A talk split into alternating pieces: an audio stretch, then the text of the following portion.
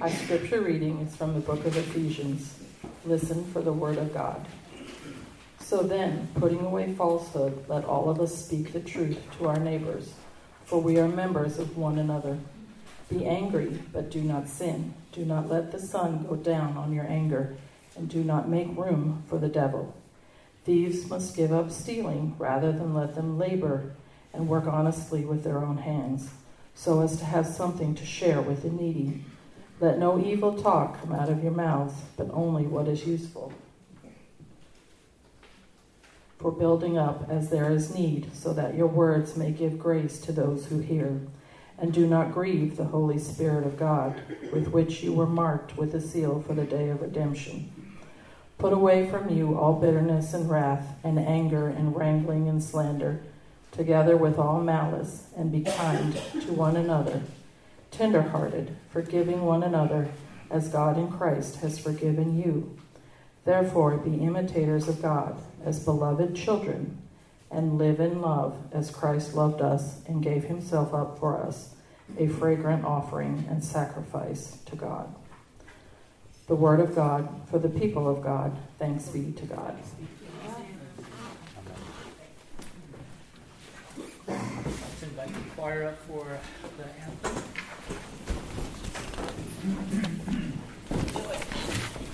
ハハハハ。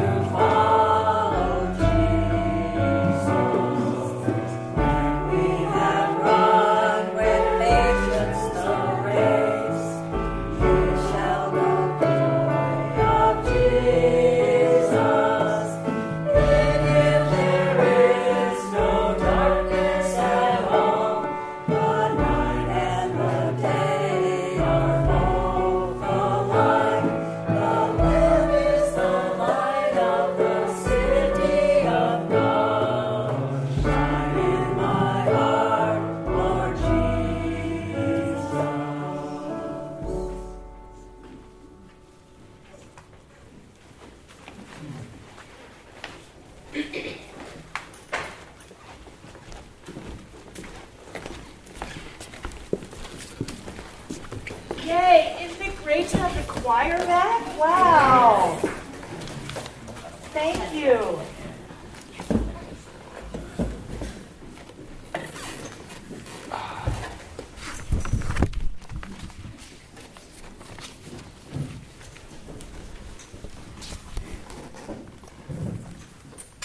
So, some of us, myself included, love lists.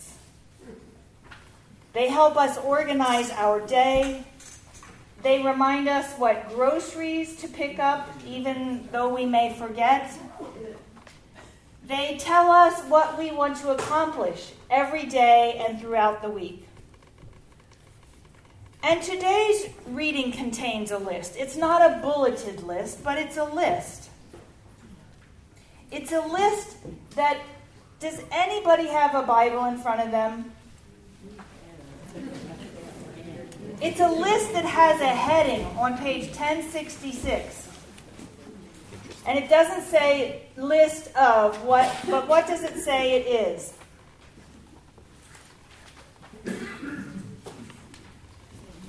Shuffle, shuffle, shuffle, shuffle. 1066, 425. Rules for the new life. Rules for the new life. It doesn't say list of rules for the new life, but that's really what it is, right? It is. And what could be more straightforward than a list of rules? I mean, those kids, that was amazing. A list of rules, they rattled them right off. What could be more easy? We all like knowing what to do and what not to do. And I'm sure you noticed in Diana's reading, today's list included, and it only included, there was more. It included things like speak the truth, don't speak falsehoods or evil, deal with your anger swiftly, don't let it fester. Don't steal, but instead use yourself to do something so that you have something to share with others. One of the lists is don't harbor bitterness, wrath, anger, wrangling, slander, or malice.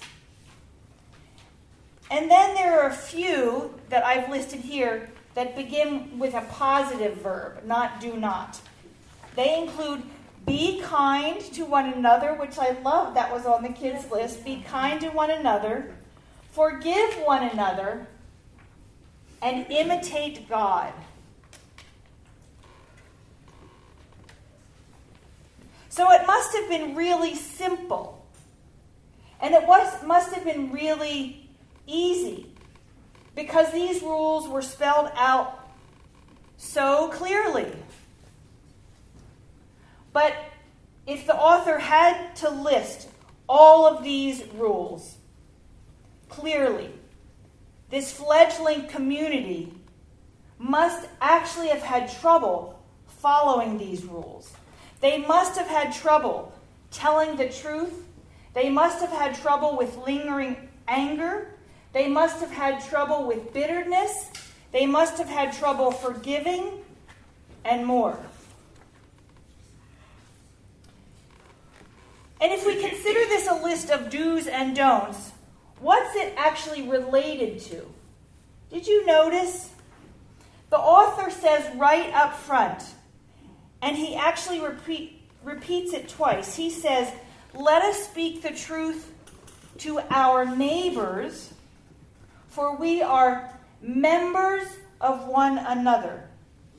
He says, Be kind to one another. These aren't rules that are all about ourselves. These are rules about living with others in community. This is not about being individually righteous.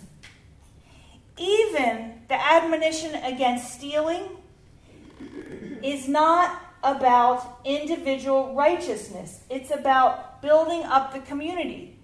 It's about freeing up yourself so you can do things to give to the needy. It's about others. This is about being with each other. Each other in community. So I had you pick up a Bible and look for that heading. But I'm going to tell you, I hate those headings in Bible. Because these headings are really editorial comments that tells us what the contemporary Bible translators and editors thought a passage is about. The original Greek or Hebrew did not have headings, but the editors sitting around in 1989 translating and coming up with a new revised standard version of the Bible decided that this passage was about rules for a new life. And so they wanted us to know that. And they put a heading in rules, rules for a new life. But I actually don't think this is a list or that this passage is about rules. I would say that this is a passage about practices. Practices. And practices that the Ephesians and we need to repeat over and over in an attempt to becoming an attempt to having them become closer to second nature not second nature but hopefully they'll become closer a bit more close to second nature to us because i don't think any of us right can achieve any of this behavior all the time at least I can't. Who among us never lets anger fester? Who among us is never bitter? Who among us always speaks the truth? Always speaks the truth in love? Who always acts out of tenderheartedness?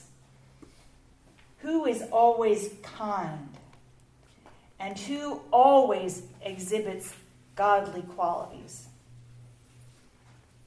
All of this takes practice. It never comes in an instant, and none of it is easy. It's about growing into an identity. It's not about achieving a static one time goal. The German theologian Karl Rahner said, that it's more accurate to say that we are becoming Christians than it is to say that we are Christians. It's a process of becoming.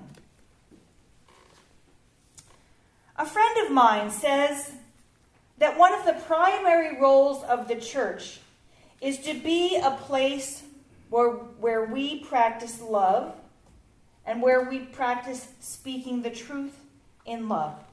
It's a place where we practice mercy and forgiveness.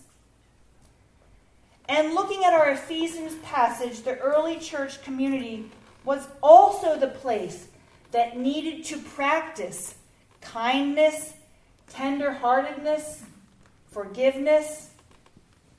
It was a place to practice putting away all falsehoods. It was a place to refrain and practice refraining from speaking ill of others, and it was a place to practice putting away malice and wrath. My friend asks, after all, if we can't practice love with each other in the church, where else can we? Like Rahner, she is referring to the reality that we are not there and we may never be loving or kind or merciful all the time. But we can practice so that we are becoming more so. Now, if you're an athlete or a musician or a cook or a parent, you know it takes practice. It takes practice. You don't just wake up one day and have it all together. You must practice toward becoming an athlete, a musician, a cook, or a parent. Even a prize winning athlete must continue to practice. Even the first violinist in the symphony must continue to practice. And I'm not a parent, but I know from my friends that parents must continue to practice. You don't just wake up, you don't just leave the hospital with the baby in your arms and know how to, how to be a parent. It takes practice. So today we're going to welcome new members in, into our midst. And as we welcome these new members into our midst, it's a good time to be reminded that we are all, in the author's words, members of one another. And as members of one another, we are becoming Christians and we are becoming the body of Christ.